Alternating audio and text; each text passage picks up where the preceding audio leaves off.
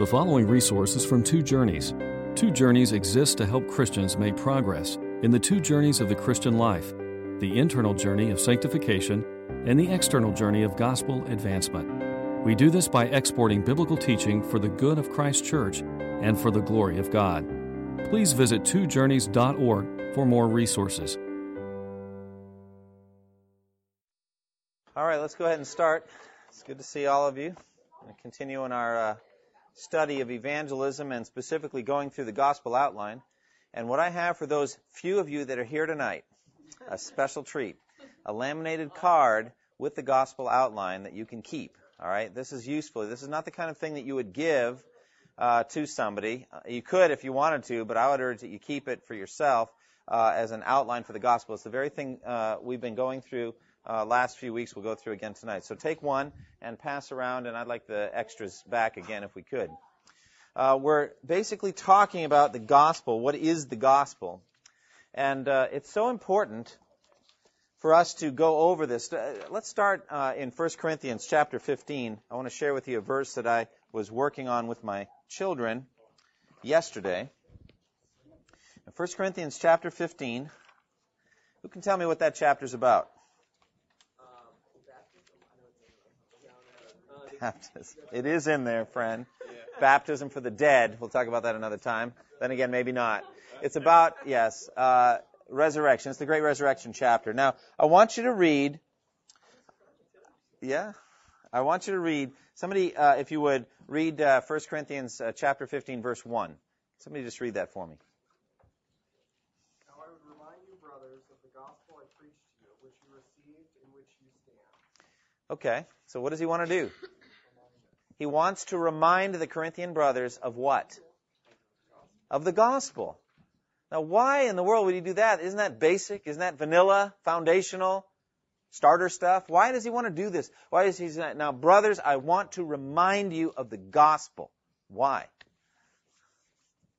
What's the reason for this reminder? Okay?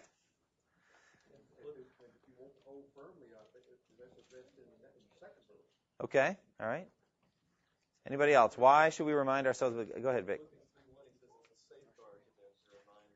That's right. How many of you are done with the gospel? I mean, just for yourselves. You're finished with it, and it's finished with you. All right? The answer is none of us. We are all still under the gospel ministry. We need to be reminded of it.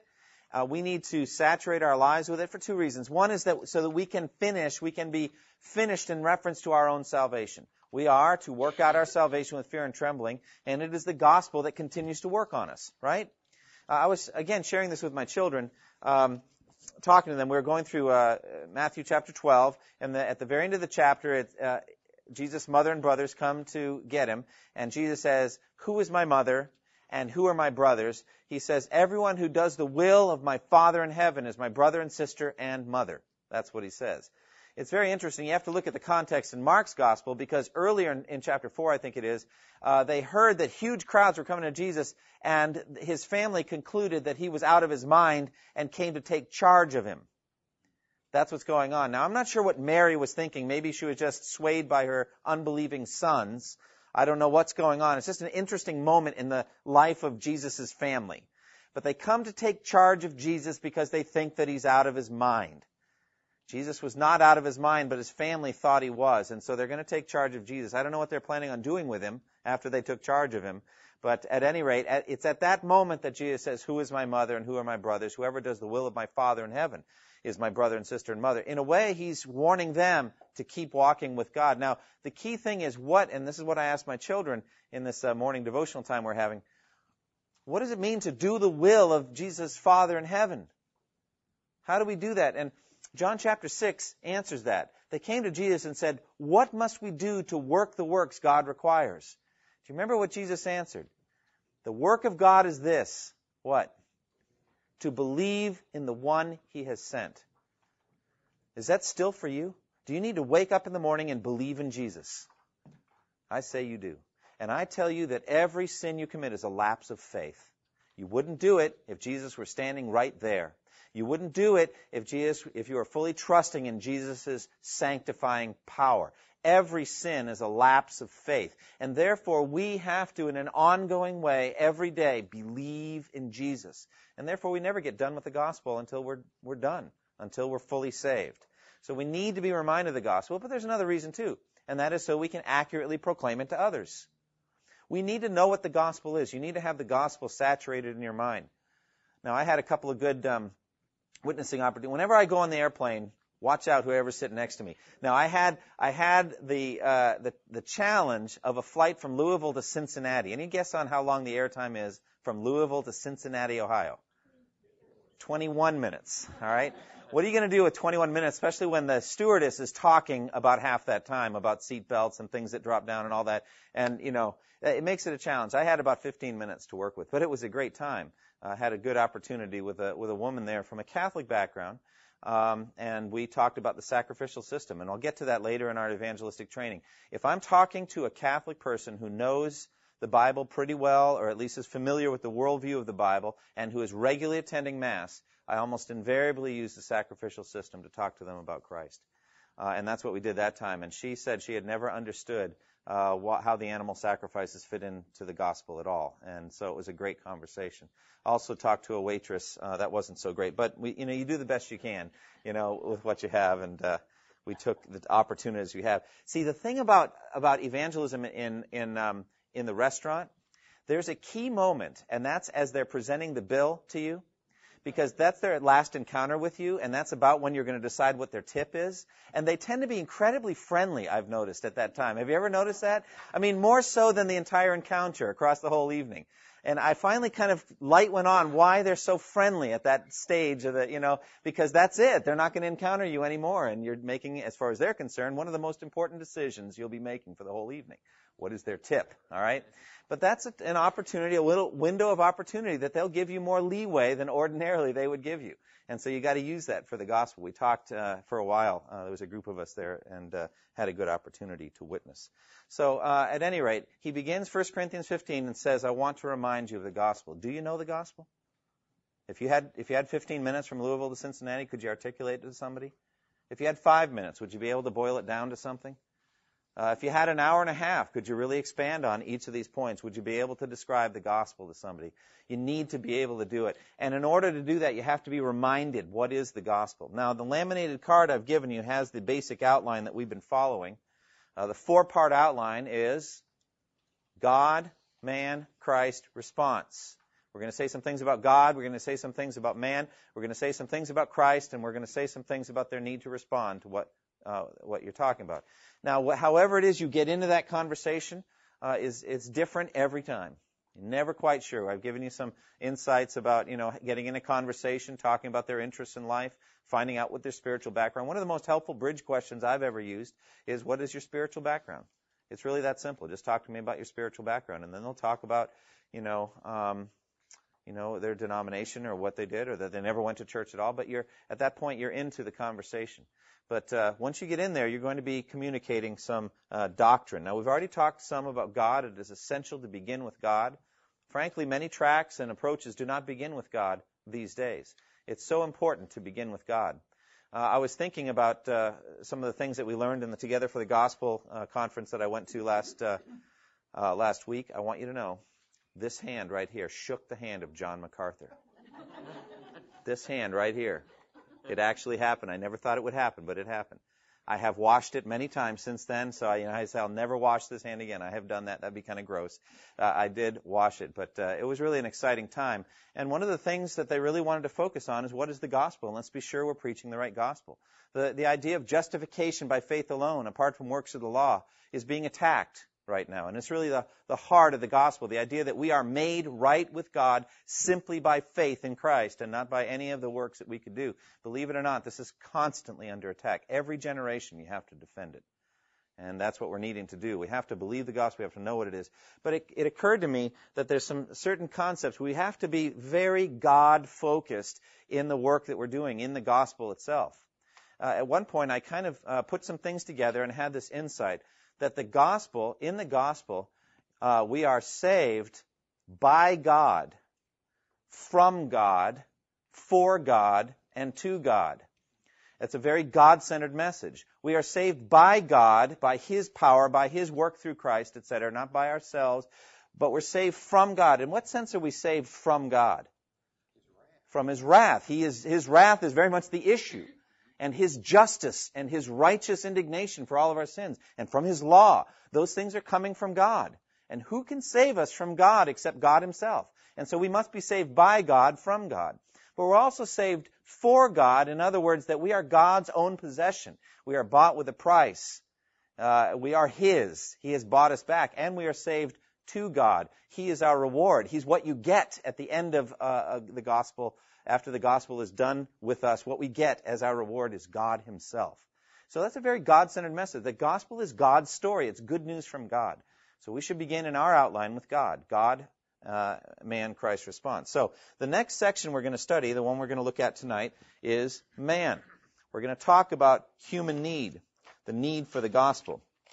Basically, about God, we said what? That God is creator, that God is king, God is lawgiver, and God is judge. Now, if you can't remember all these things, that's precisely why I gave those of you that were here at the beginning of the time a laminated card, which has this whole thing outlined. If you didn't get one, um, they're here, and you can come get one at the. Actually, I'll go ahead and give them now. How many did not get one of these laminated cards? Just uh, take one if you haven't gotten one yet, and uh, we'll pass them out here. Go ahead. Grab hold of one. Thanks. So God is creator, God is king, God is judge. Now, as king, remember that God is a lawgiver, and it would be good for you, as I think Scott talked about last time, to memorize a synopsis or brief statements of the Ten Commandments. I think you ought to do that. It's really not that hard to memorize the Ten Commandments, and I think you ought to use the Ten Commandments. If you had an hour on the plane with somebody, I, I pretty much always am going to talk to them about the Ten Commandments, and uh, it brings uh, to them a sense of God's righteous standards. But now we're going to talk about man. First of all, we're going to connect to the earlier points that were made. All right, God is creator, man is created. We are created beings. Man is created by God the Creator. Um, so take your outline. Uh, do you have the, the handout? Uh, we're in the section uh, entitled Human Need. Do you see that? We're on the right track there. All right. We live surrounded by people who do not yet know God through Jesus Christ, and we are responsible, responsible to follow the lead of the Holy Spirit to be witnesses to them. You are responsible for witnessing opportunities that you have. You're responsible for them. And I consider Ephesians 2:10 to describe the nature of that responsibility. We are his workmanship created in Christ Jesus to do good works which God prepared in advance that we should walk in them. I cannot walk in your good works.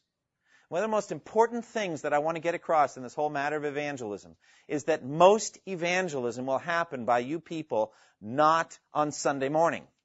All right, it's an old way of thinking that you bring them to church and and the pastor preaches the gospel on Sunday morning and then people come forward and get saved. I'm not saying that that can't happen. I'm just saying that that you all are infinitely more uh, effective if you're witnessing throughout the week. There's just a culture or a climate of evangelism that has to happen in this church. And I'm excited because I already see it happening. I already see people taking faith steps and witnessing in the workplace or in various other settings that they weren't doing before. And that's really exciting, isn't it? I cannot walk in your good works for you. You can't walk in mine for me. Is it possible that God is going to lay out some evangelistic encounters for you over the next week? I think you ought to just ask God for them. I think you ought to pray every day for them. And then you ought to be alert and seek them out. You need to be ready for them. And I believe that we're going to be held accountable for them. We are responsible to do the good works that God has laid out, that we should walk in them. Now, our pluralistic age teaches us that all roads lead to God, if there is a God, and that people are basically good with basically right ideas about everything. Uh, R.C. Sproul was talking about justification by faith alone, apart from works of the law, and he said probably the second most popular form of justification these days is justification by works that people consider themselves basically good people uh, who do good things, and on the basis of those good things, they'll be acceptable to God. This is a very common way of thinking. I thought that's interesting. The second most. I thought, what is the number one form of justification? He said it's justification by death. That basically everyone who dies goes to heaven. And all you have to do is go to a funeral, and, and I've never been at a funeral where that wasn't the basic underlying assumption. Except one. There was one. It was an African American lady who died, and she had had a difficult life. And her sister, who was a very strong Christian, had asked for a chance to stand up and say something during the service. And she got up and said, You know, not everyone who dies goes to heaven. And she went on like this. It was really powerful. I was shocked. Uh, and I was amazed at the boldness, and I just thought it was, it was a different culture and the, and the freedom. And there were a lot of people that testified and, and said certain things, but a lot of the message was one of warning because the person had not openly lived for Christ in their life. But R.C. Sproul is saying, you know, one of the number one, the number one way is justification by death, the assumption that if you die, you'll go to heaven when you die. Um, well, no, uh, the issue is uh, that there is one God, and we are not basically good, and we don't basically have right ideas about everything. Sin has been reduced to two categories. There are two kinds of sin: crime and psychological issues. I'd like to see how you fit psychological issues in that little line next to there. Okay, do the best you can. But basically, sin is crime and just psychological issues. Even crimes are not the, the product of depraved character, uh, but rather brought on by adverse external conditions. Again, this is one of the points from the Together for the Gospel. The basic idea is that that if there's anything wrong, it's because something has been done from the outside to you and you have to find the, the answer within yourself to deal with something that ha- has happened on the outside to you. And the point they made is that the truth is exactly the opposite. Inwardly, yourself, you are screwed up and sinful, and the only answer can come from the outside in to save you. Isn't that amazing how the whole thing's been reversed? you know, people basically saying my mother did this to me, my, you know, this happened when I was eight, and all this. It's all this stuff that's happened, and because of that, I'm now needing courageously to cope with these things and to find the answers for myself and all that. And so there's such a, a heroism in dealing with the psychological issues that are coming to us. But the fact of the matter is, we are sinful from within, and the only answer has to come from the outside. Jesus coming to save us. All right. So these things are brought on by adverse external uh, conditions, society, dysfunctional families, poverty, and therefore should be punished as little as possible. All other things formerly called sins are now seen in a therapeutic sense as things from which we need healing rather than the fruits of depraved character which will be accurately and justly judged by God.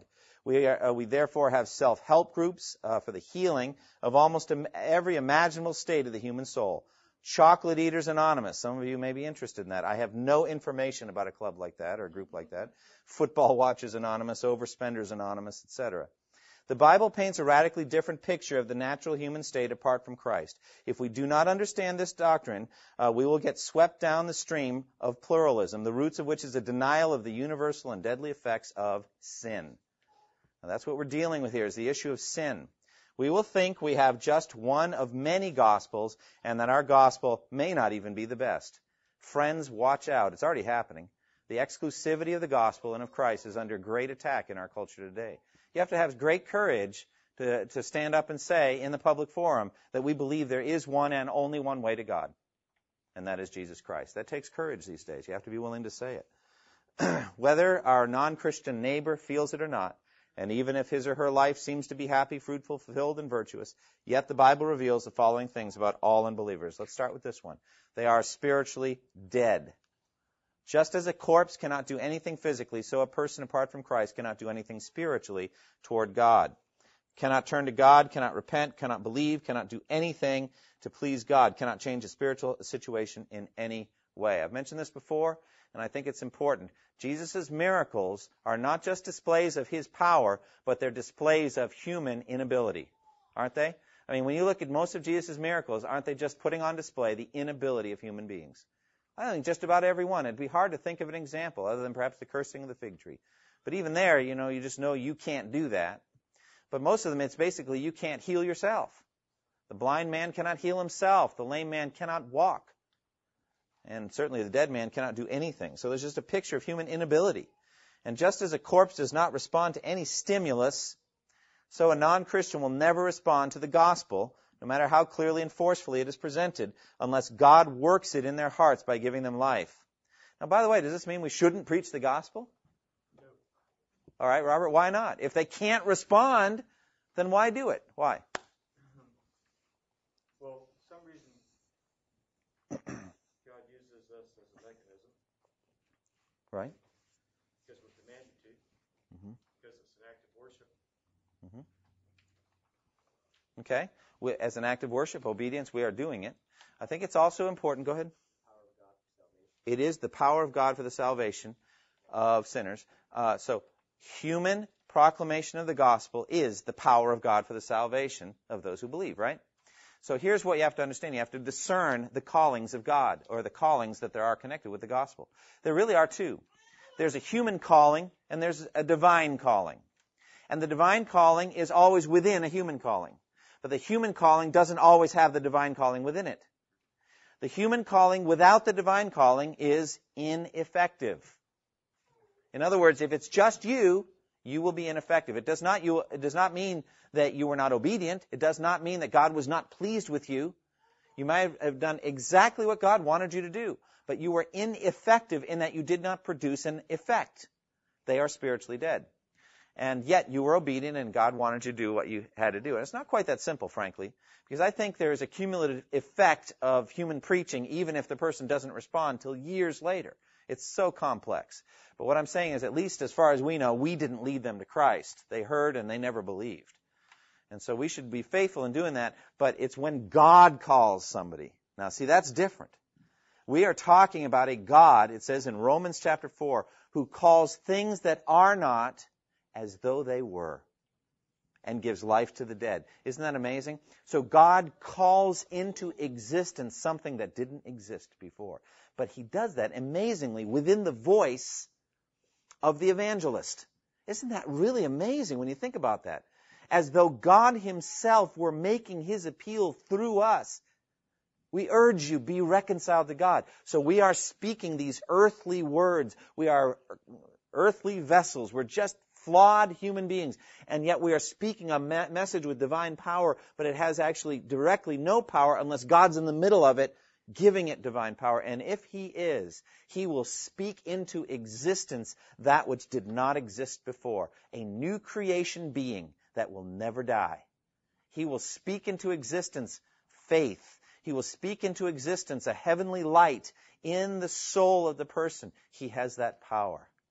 But he's the only one who does, and he will give it and do it as he wills, when he wills. In the meantime, we have the responsibility to do the calling. So these spiritually dead people cannot, will not respond to the human call if that's all it is. They will not respond to any stimulus uh, to the gospel, no matter how forcefully it's presented. This person is as lifeless as a corpse and needs the work of spiritual creation as dramatic as was the original physical creation. Ephesians 2 says, As for you, you were dead in your transgressions and sins in which you used to live. So if you take out in transgressions and sins, which is important, I'm not saying it isn't, but just condense it, you were dead while you lived. You see that? Living dead. That's what, that's what they are. People are surrounding us every day and they are dead while they live. It's really kind of amazing.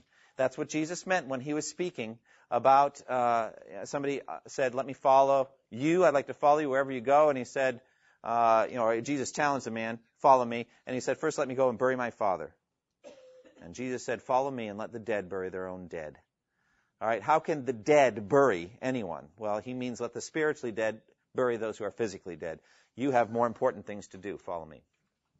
Okay? As for you, you are dead in your transgressions and sins in which you used to live when you followed the ways of this world and of the ruler of the kingdom of the air, the Spirit who is now at work in those who are disobedient. All right, secondly, this is also true of them. They are already under God's wrath. Already under God's wrath. That's very striking, isn't it, when you think about it? It's not necessarily that they are just in a, they're going to be in a future state of wrath. They are already under God's wrath. The Bible does teach us that there is a wrath to come. We'll speak about that in a moment. However, the Bible also reveals that all who are apart from Christ are constantly and daily under God's wrath because of their willful rebellion against Him. They are already under His wrath and live under it moment by moment, though they do not feel it. They do not feel it. They do not sense it. Isn't that interesting? Ephesians 2 3 says, All of us also lived among them at one time, gratifying the cravings of our sinful nature and following its desires and thoughts. Like the rest, we were by nature objects of wrath. Now, let me explain what I think that that is teaching. I think that the wrath is found in the experience of sin itself. If you look at Romans chapter 1, it says, God gave them over to a depraved mind to do what ought not to be done. One of the greatest and, and most uh, terrible things that can happen to us in this world is to be given over to sin. And so to be experiencing wrath means to be swimming to some degree in a life of dissolution and sin. Uh, and that is a great display of wrath. Uh, Romans 1.18 says, the wrath of God is being revealed from heaven. Uh, one of the greatest things God can do for us is to protect us from that, to, to save us from sin, because sin is evil. It's a deadly plague. And so therefore, I think Ephesians 2.3 implies that, that moment by moment following the passions and desires of the flesh is a form of being under the wrath of God. Another verse teaches in John 3:36, whoever believes in the Son has eternal life, but whoever rejects the Son will not see life, for God's wrath remains on him. Again, note that. They are under God's wrath already. Thirdly, they are storing up ever greater wrath. Not only do non-Christians live every day under the wrath of God, but also by their daily choices and sins, they actually increase the wrath they will experience on Judgment Day. This wrath is stored up by God's perfect and detailed record of their deeds. Romans 2, 5, and 6 says, But because of your stubbornness and unrepentant heart, you are storing up wrath against yourself for the day of God's wrath, when his righteous judgment will be revealed. God will give to each person according to what he has done. Now, in order for God to give to each person according to what he has done, he has to have an accurate record of what each person has done. And that is what Revelation teaches he does. The court is seated, the books are open, and, and people are judged by what they, are done, they have done according to what is written in the books.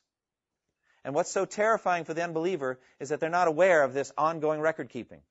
They're not aware of every, the fact that every careless word, every action, every inclination of the heart, everything they have ever done is being recorded by a perfect judge. And the record is accurate. There'll be no way to answer him once in a thousand times. And if you did answer those once in a thousand, you'd be wrong, and the record would still be right. God is a perfect judge, and everything that we do is uh, noted. And everything that's, that's done apart from Christ by the unbeliever is just actually storing up more wrath every day. It's a terrifying situation. Uh, this is done by a flood of sins proceeding from a vile heart of rebellion. These sins follow certain recognizable patterns and are listed in many places in the New Testament. Romans 129 and following says they have become filled with every kind of wickedness, evil, greed, and depravity.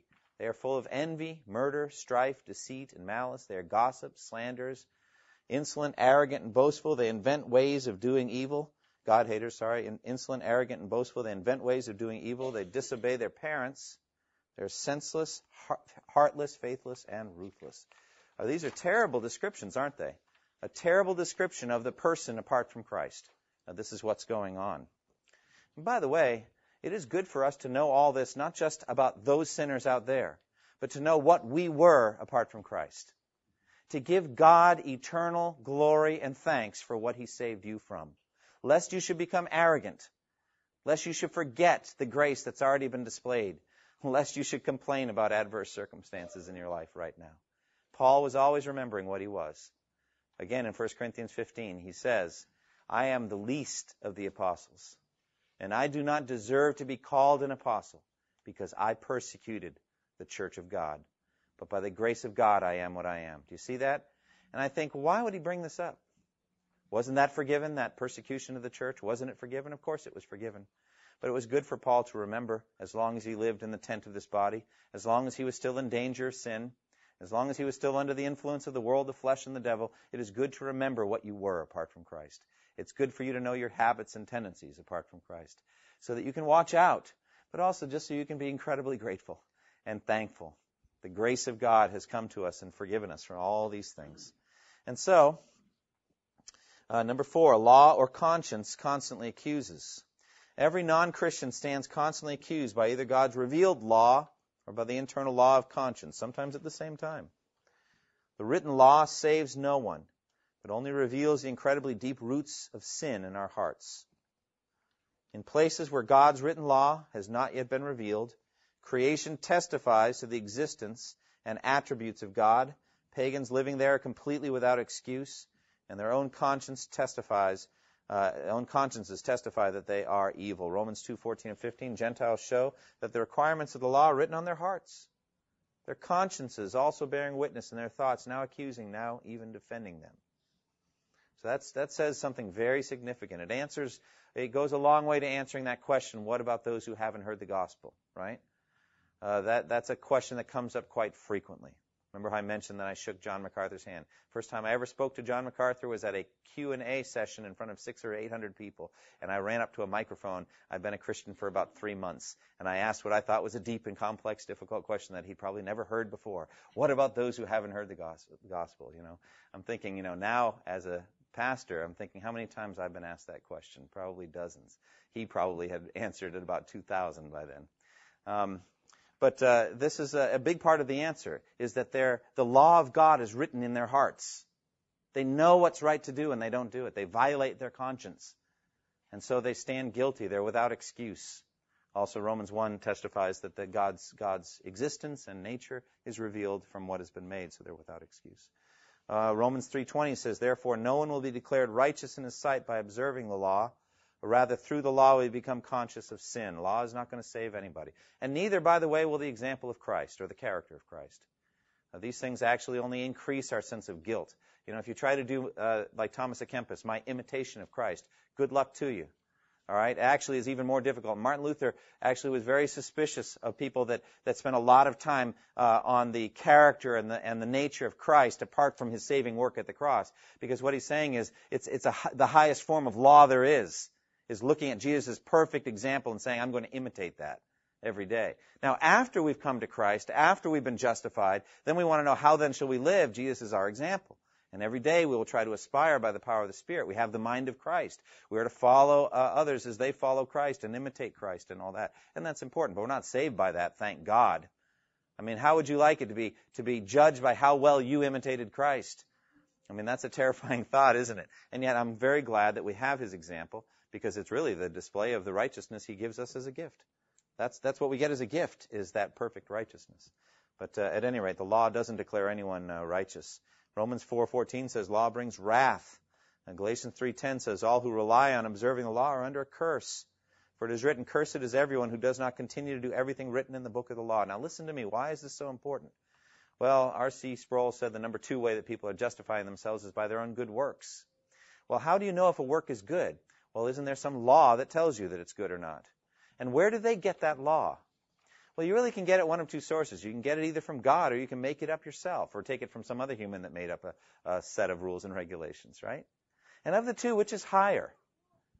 Is not God's law higher than any man-made law, any human system of regulations and rules? But yet here's the arrogance of man. We reject God's law and make up our own law and then think we've done well by it. You know, that's the worst part of justification by your own works. These days, we're not even dealing with God's law. We've made up our own law. Well, I think if I do these four things, you know, that I'll be a good person. It's like, well, where'd you get that? It's just the spirit of Cain that makes up its own religion and its own sacrificial system. You know, it's, it's, it's displeasing to God. So therefore, Paul takes us to the highest standard we can have, and that's the written law of God. And he's saying all it ever does is bring wrath. Because we don't follow it. We don't keep it perfectly. Galatians 3:10 All who rely on observing the law are under a curse for it is written cursed is everyone who does not continue to do everything written in the book of the law. And James 2:10 says whoever keeps the whole law and yet stumbles at just one point is guilty of breaking all of it. And he goes on to say the reason for that is that the same lawgiver gave all of the regulations. To, to not murder but to commit adultery, you violated the same law and the same lawgiver. Do you see how desperate is the situation of the person apart from Christ? What hope do they have? How can they possibly be made right with God? How can they possibly stand before a perfect judge and be blameless on Judgment Day? It's impossible for them. And what's really staggering is that we are among that small group of people in the world who alone have the answer. Isn't that amazing? Are there really a lot of Christians in the world? There really aren't. And of those, how many are actually faithfully out there sharing the gospel? Smaller still. And so if you are willing to step up and to be a tool, an instrument in the hand of God, how rare are you? And how valuable and how vital to the advancement of the kingdom. You must do this work. You have to be willing to share the gospel. There's nobody else out there doing it. I mean, there, there's a there's a number of people, uh, you know, in your circle of influence, and and if you were to talk to them carefully, if they were to give you the information, you would come to the conclusion that you wonder who else other than you really could share the gospel with them. They're not in contact with any other Christians but you. So it's it's good to keep that in mind. All right, number five, not one good deed will be accredited to their account. This is the most striking thing of all. Those who seek to be justified by their own good deeds, not only will they be shocked to find out that you can't do it, that good deeds can never pay for bad, they'll be even more shocked to find out, even if they could, they have none. Zero.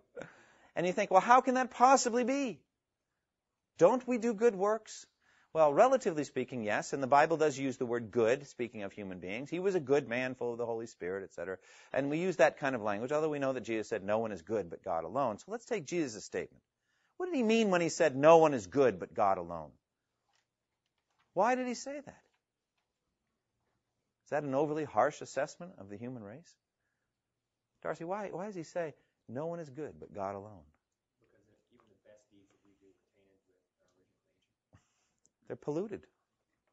If you have a rusty pipe and you take pure water and run it through, you're going to end up with rusty water. We are rusty pipes. We are defiled. And everything we do flows through us, through our nature. Uh, let's talk about motive. Why did you do it? Let's talk about what you did and let's ask, why did you do it? What were you hoping for? And you're going to find some pollution in there somewhere. And frankly, even if you don't, doesn't mean there isn't any. Just means you can't see it. We have a hard time seeing our own nature and our own reasons not one good deed credited to their account. It's especially important that uh, to understand that even the best deeds of a non-Christian are actually sins in God's sight because they are not done through faith. That's striking, isn't it? Everything that does not come from faith is what? It's sin. Romans 14 teaches us that. Everything that does not come from faith. Well, what would that include in a non-Christian's life? Everything. Why? Because if they had faith, they would be what? Justified. They'd be Christians. And so therefore, everything they do is not coming from faith. And so therefore, they have nothing but sins. And by the way, Council of Trent, the Roman Catholic response to the Reformation, singled out this statement by Luther saying all our good works are sins. And basically, if anyone says that good works are sins, let him be anathema. Let him be accursed. So I stand under the anathema as I'm teaching this, that our good works are sins apart from the work of Christ. Nothing done. Yeah, go ahead. Yeah, go ahead. You may be uh, doing this on Sunday, but of what good is it then to try to achieve good within a society that is apart from the gospel if all that is being done is sin anyway? That's a very good question. The only way we can really answer it is to understand the function and purpose of government in God's redemptive history. And what is it? What is the law for? We know that the law is not for the righteous, but who is it for? It's for the wicked. It's for the, the perjurer and the slave trader and the, and the vile man. And there's a listing of bad things. I think it's in 1 Timothy. And so to restrain evil and keep it from spreading widely, uh, law is given and government is given. Is that a valuable work? It is within its proper scope. But we should not imagine I, I'm, going to start bleeding out some of my material for Sunday, but uh, John MacArthur wrote a book entitled "Why Is It Government Cannot Save You?" And the f- the fundamental argument is that righteousness does not come by the law, and what government does is work with the law all the time, and so therefore righteousness will never come by by the law. I think it's a valid point; it needs to be made. But I think what we need to do is say, yes, but is there still a purpose of government? And there is. It's restraining evil so that we can do our work. Apart from government, we can't be here tonight. We really can't. You might think, how's that? Well, just think what anarchy would look like in the streets right now. If you looked out and you're seeing your cars blowing up, or you know, you wonder how you're going to even get home. Um, you see the point. Uh, there is peace and quiet here, and we can do this work because of government. So that's my, my take on that. The question then you have to ask is, how much of your personal life do you want to give toward that lower purpose? And what I'm going to argue is that some Christians are going to be called to give themselves to that to some degree. That's their calling. They're called to, to the to the life of a magistrate, like Daniel, and and we should pray for them and, and not judge them and say, you know, you shouldn't be dirtying yourself with with that government thing. So we'll, we'll talk more about this. No, it's a really good question. Very good question. All right, the government will not save anyone's soul. That's for sure. All right, uh, Romans 3:12 says there's no one who does good, not even one. And Jesus said, "Make a tree good, and its fruit will be good." Make a tree bad, and its fruit will be bad, for a tree is recognized by its fruit. Turn the page. Isaiah 64:6. 6. All of us have become like one who's unclean, and all our righteous acts are like filthy rags. And Romans 14:23, as we've mentioned, everything that does not come from faith is sin. Sixth, we are, apart from Christ, people are incapable of pleasing God. The world is full of religious people who are trying to reach God through religious duties. Buddhists, Hindus, Muslims, Sikhs, animists, and others think that by their efforts to please God, they will somehow improve their standing with Him. Furthermore, many nominal so-called Christians are relying on their religious lives to commend themselves to God on that final day. But the Bible reveals clearly that all such efforts apart from Christ are useless. Romans 8:8. Those controlled by the sinful nature cannot please God. Hebrews 11:6. Without faith it is impossible to please God. And again, go back to, you know, you look at uh, Romans 14:23, everything that does not come from faith is sin. Hebrews 11:6, without faith it's impossible to please God. We understand that the unbeliever is without faith, and so th- therefore um, they're doing nothing but sinning all the time, and they cannot please God on the other side positively. It's impossible. Number seven, they are enemies of God. Whether a non-Christian feels it or not, they are at war with God, and God is at war with them. Now, ta- think about that for a moment. Think what it's like to have the infinite God of the universe at war with you. Think about that. I think you ought to meditate on it much. And, and the reason I think you ought to is to is to make come alive with joy in your soul. Romans 5:1, which says, "Therefore, since we have been justified through faith, we have peace with God through our Lord Jesus Christ." Isn't that magnificent? You should meditate so that verse just glows inside your heart. We have a state of peace with our Creator. We may not experience the peace of God, but we have peace with God. And you can experience the peace of God if you pray about all things, if you bring everything to Him with, with petition, thanksgiving, present your request to God. The peace of God, which passes all understanding, will guard your heart and your mind in Christ Jesus. But you have to do that on a case by case basis. You're not on a case by case basis in Romans 5:1. You have a state, a lasting state of peace with God. God at peace with you, and you at peace with God. Isn't that marvelous? And what is the value of that? Well, if you want a lively sense of that, then meditate on what it would be like to have God at war with you. Think about that. And that's what I think is really going on in hell. Is that God's kind of actively destroying his enemies all the time and never stops. It's, uh, it's a terrifying thing, really, when you think about it. This is true, the fact that people are enemies of God, it's true even of people who claim to feel close to God. That happens a lot in witnessing. Let me tell you how many times I talk to people who just feel close to God. You know, and it's not through Christ. I'm not saying that they're feeling close because of Christ. I'm just saying they feel close to God. That's really quite sad because they they they pray, they talk to Him throughout the day. God is their their buddy or their partner or friend or something like that. It's really very scary because they don't know the gospel, they don't know Christ. Romans 5:10 it says we were God's enemies. Romans 8:7 the sinful mind is hostile to God, it does not submit to God's law, nor can it do so. Colossians 1:21 once you were alienated from God and were enemies in your minds because of your evil behavior. James 4:4 you adulterous people, don't you know that friendship with the world is hatred toward God? Anyone who chooses to become a friend of the world uh, becomes an enemy of God. Number eight, incapable of atoning for sin. What can they do to pay for their sin? What can this non-Christian do that you're talking to to pay for their sin? Suppose they became convinced of these things that you're saying to them and that they have they're under uh, a great wrath. What could they do to appease or atone for God? Or atone for their sin with God? And even if they came to the conclusion that Christ alone could atone for their sin, that only by Jesus taking on a human body and dying on the cross, shedding his blood on the cross, only in that way could their sin be atoned for. And if Christ were not willing to do so, what could they do to persuade him to come down and do the work? What of all their possessions could they cobble together and offer up to Jesus that'd be enough to get him to come down? It's impossible, you see. We cannot atone for our own sin. We're, we're desperate helpless apart from Christ. Not only are non-Christians under the wrath of God and alienated from Him, they have nothing they could possibly offer Him as an atonement for sins.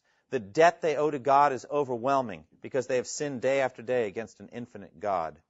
Now, Psalm 49 says, No man can redeem the life of another or give to God a ransom for him. The ransom for life is costly. No payment is ever enough that he should live on forever and not see decay. What an interesting verse in the Old Testament. Isn't that a fascinating verse? It really is a precursor to the gospel and to the work of Christ, isn't it? Only in Christ can we uh, be freed. And then uh, Matthew 18, verse 23 and following. Therefore, the kingdom of heaven is like a king who wanted, to settle accounts with his servants. And as he began the settlement, uh, a man who owed him 10,000 talents was brought to him. Talent is 75 pounds. So you're talking 750,000 pounds of gold. I mean, it's really a lot of weight. I mean, think about it. That's that's a lot of weight. I mean, how many people uh, do you, do you have a pound of gold at home? Do you think? I mean, think about it. One pound. Well, let's just start there. How many of you think you have a pound of gold at home? I would think not. This is the only gold thing I, I own right here, my wedding ring, and that's not a pound. Thank God. All right, be kind of you know throughout the day, but uh, 70, 750,000 pounds of gold. That's incredible. 10,000 talents. That's it's just just billions and trillions of dollars. It's just astounding.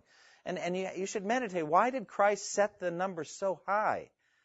Well, it's because we just don't understand how how how um, infinite is God's holiness, and how infinite is His wrath against sin, and how perfect is His justice, and how much He hates sin, and how great is this problem. So He sets the number very high. As he began the settlement, a man who owed him 10,000 talents was brought to him, since he was not able to pay. You could just circle that. That's the whole point. He cannot pay it. Even though he thinks he can, he falls to his knees and says, Be patient with me, and I'll pay back everything. You will? It's impossible. The master ordered that he and his wife and his children and all that he had be sold to repay the debt.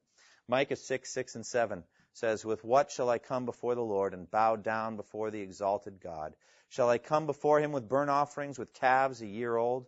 Will the Lord be pleased with a thousand of rams, thousands of rams, with ten thousand rivers of oil? Shall I offer my firstborn for my transgression, the fruit of my body for the sin of my soul? I, you see what Micah is wrestling with here. What do I have? What could I even offer to God for my sin? There's just nothing we could even offer that would be enough. Number nine, they are blind and deaf to spiritual truth. This is especially important for evangelists to remember. Non Christian people are spiritually dead, so they're blind and deaf to spiritual truth. Have you ever thought you made a really good point and they don't think so? I, I, just, I, you know, don't you, wait, wait, let's not go too fast. I mean, that was sublime there. That was really insightful. Don't you see it? You know, and, and, and it's not you, it's just the, the scripture. It's so clear. And yet they just don't see it. This is a big issue uh, in the New Testament with the reaction of the Jews to the gospel. It's a big issue. Though seeing, they do not see. Though hearing, they do not hear. The, the, their hearts have become callous and they hardly see with their eyes or hear with their ears or turn and God would heal them. That, that thing is quoted, I think, three times in the New Testament to deal with why the Jews just won't come to Christ. and, and it's not just the Jews, friends. It's every unbeliever, before God works in their heart, it's the same, Jew or Gentile. They're like that. They just aren't seeing it. They're blind to it. And by the way, don't pat yourself on your back uh, for your own insight into the gospel.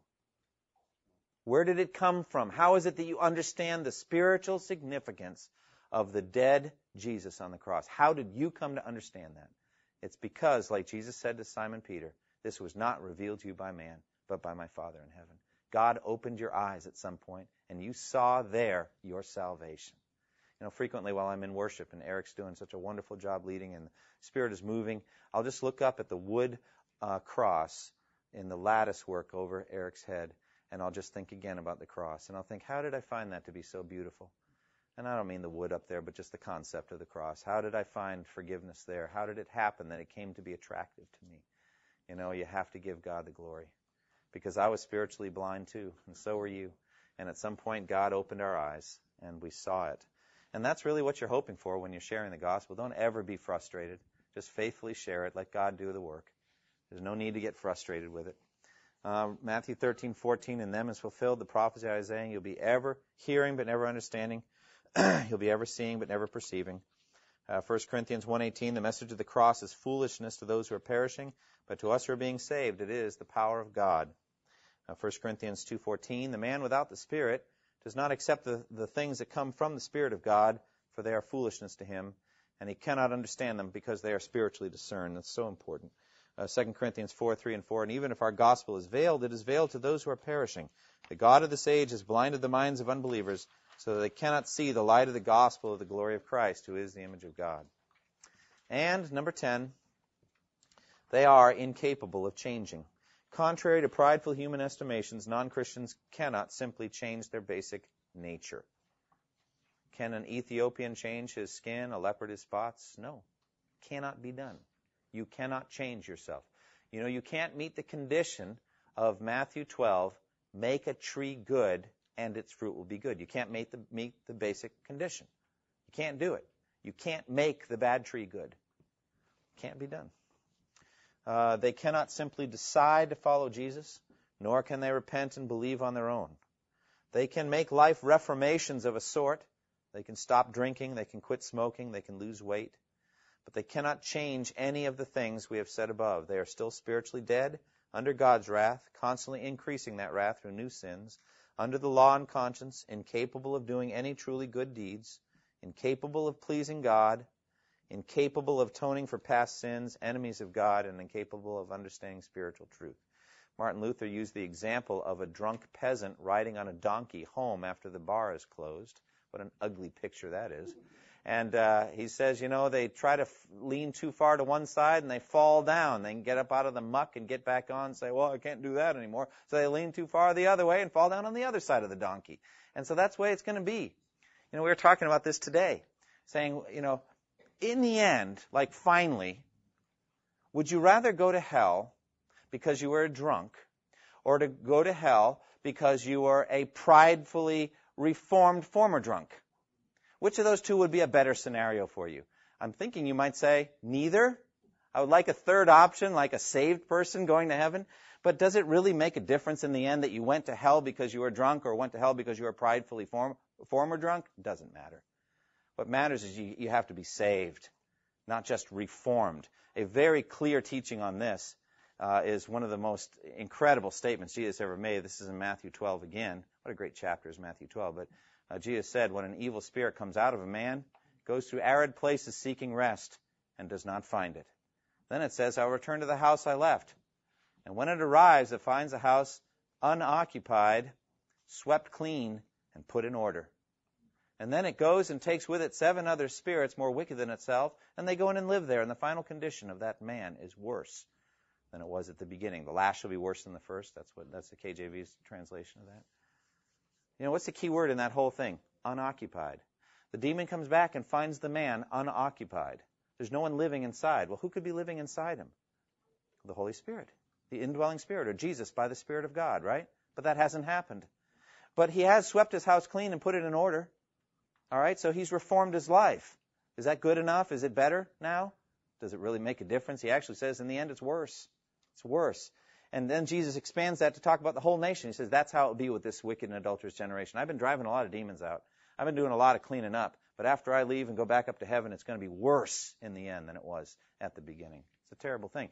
The, the key issue is are you occupied? Are you filled with the Holy Spirit of God? John chapter 5, Jesus heals a man uh, who was paralyzed all those years. And he finds him later and says, See, you are well again. Stop sinning or something worse may happen to you. It's a warning. That man's not saved. He's healed, but not saved. He's unoccupied, swept clean and put in order, but he's not saved yet. And uh, what does he do? He goes and turns Jesus into the authorities, remember? And that's how the whole John 5 encounter occurs. Not looking good for that man right now. I don't know if in the end he came back and came to Christ, but turning Jesus in at that moment, not a good thing. All right? So just because you were healed by Jesus doesn't mean you are saved by Jesus. Jesus gives him a warning in John 5. All right, so we have um, the basic issue is they cannot change their heart.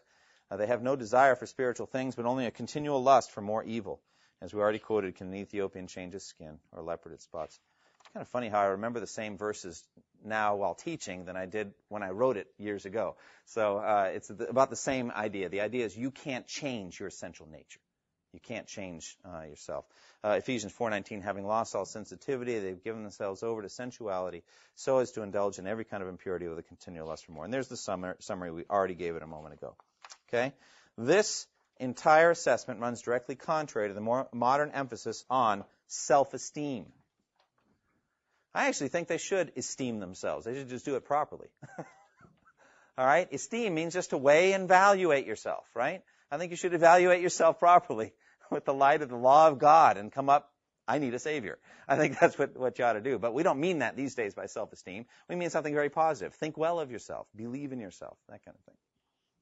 All right. Uh, and the total lack of guilt that most people feel, modern people feel. It runs directly contrary to the modern gospel gospel of self-help and self-improvement.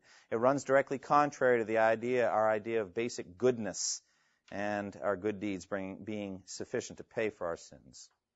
But it is the gospel truth and it must be told. Now, in the outline, uh, we have these three things. Man is created, man is rebellious, and under judgment. And we'll get into that um, next time. Any questions about the fundamental nature of man and why it is we need to evangelize? Any questions about this at all? Yeah, Annie.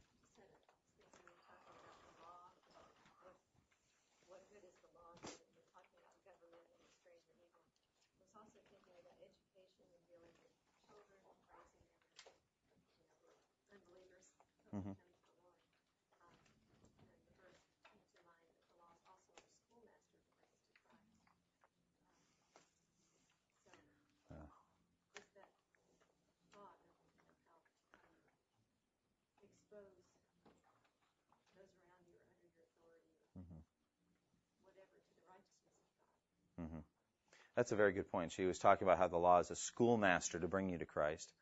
And one of the things it does is just uh, brings you to a point of really of great frustration. You know, when you're quoting the same, like I frequently quote one of the Ten Commandments to my kids, honor your father and mother. and and I keep saying, you know, it is etched in stone or written in stone. God's not going to change his mind. You may be very strong-willed, but he's even stronger-willed than you are, and he's never going to yield to you, etc. And so you must submit to this or it's going to break you. And, and, and it comes to a point of frustration where they want to, but they can't. And then they're like crying out against themselves and they need a Savior. Good point. Anybody else? Any other comments about this? All right, we're going to close in prayer. Um, as soon as I'm done, uh, 10 minutes after we're done, we're going to have a very brief, especially called church conference, to just pass out uh, a, the language of a bylaw change. We're not going to discuss it or vote on it tonight. The time for that will be next week at the regularly scheduled church conference but uh, we're going to pass it out. That'll be 10 minutes after I'm done praying. Okay? Father, we thank you for the uh, time that we've had tonight to study um, why it is we need the gospel. We needed the gospel ourselves, and also why it is we need to be active in evangelism for our neighbors and our coworkers and family and friends that don't know Jesus yet. Lord, all I can do, I'm just overwhelmed as I've gone over these things and remember who I was apart from Christ and, and who I still am by nature in some ways uh, or by habit, not by nature, having been given a new nature in Christ, but just habit patterns that still remain. God, thank you for saving me. Thank you for saving my brothers and sisters in Christ. And Lord, I pray that you give us courage to share the gospel with people, that we would be faithful to do so, and give us fruit. Uh, I pray in Jesus' name. Amen. Thank you for listening to this resource from twojourneys.org. Feel free to use and share this content to spread the knowledge of God and build his kingdom. Only we ask that you do so for non commercial purposes and in accordance with the copyright policy found at twojourneys.org. Two Journeys exists to help Christians make progress in the two journeys of the Christian life the internal journey of sanctification and the external journey of gospel advancement. We do this by exporting biblical teaching for the good of Christ's church and for the glory of God.